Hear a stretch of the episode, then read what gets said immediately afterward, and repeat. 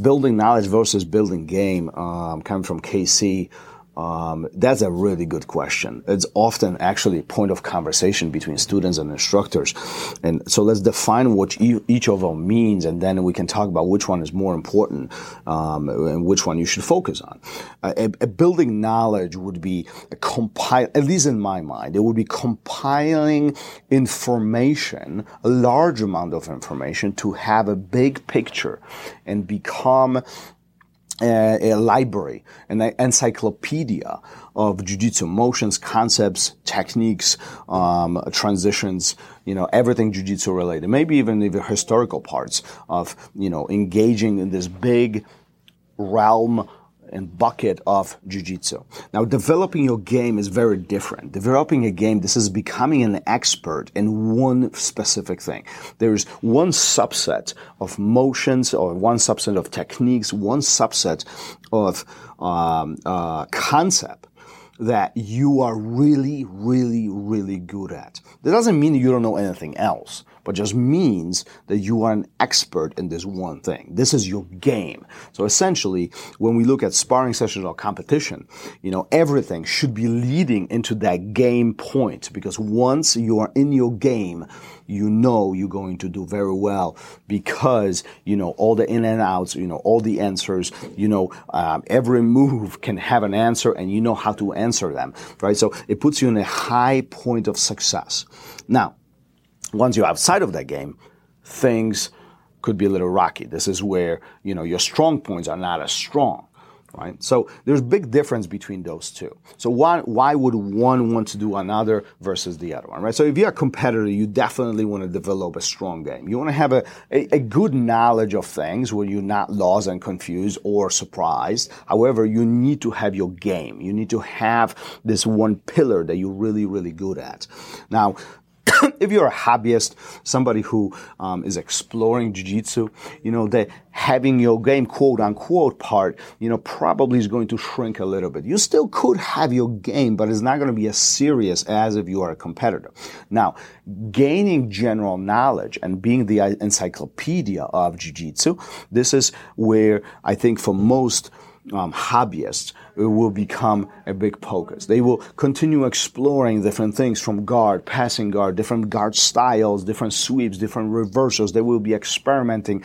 Some of them, some of those points will stick around and they will find them very attractive. Some of those points will be will they will file away as part of the quote unquote their game, but they're not necessarily going to be mm, driving so hard to become an expert in this one particular area. I think the focus will be a little bit more broad. So, with that being said, which one should you focus on? And I think a lot of it will depend on what you want out of jiu-jitsu.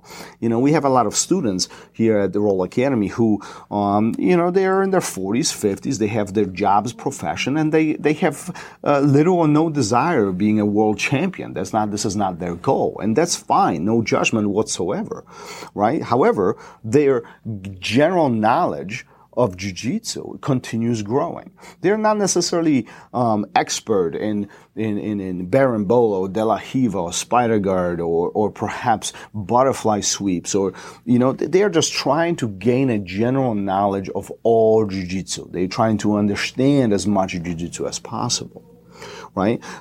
However, we have some individuals who are competitors and the often conversation is, is like, what is your strong point? Because you are at the competition to win. You are not there to, uh, you know, socialize or make friends and so on. You are the, the main objective of you being there is to win the tournament. And this is where you play your strongest points. You play your strongest cards. So what is your game? Identifying that and continue working to improve that game is going to bring you the highest success. So as you can see, the focuses between those two are very different simply by, by definition. Those are two different things that you could be achieving. Can you mix and match them?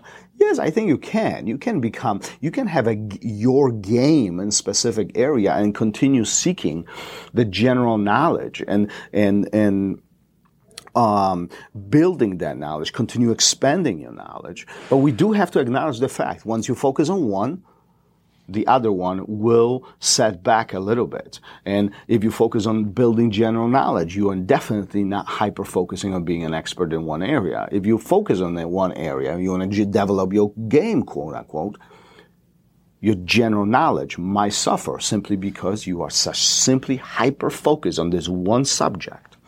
So, I think that's what creates jujitsu and that's what really is so beautiful about it. It gives us diversity and gives us ability to pick and choose what we want to do and how, how we want to train and what we want to train. So, the only thing we shouldn't do is quit. So, keep on training. See you on the mat. Peace. Thanks for listening.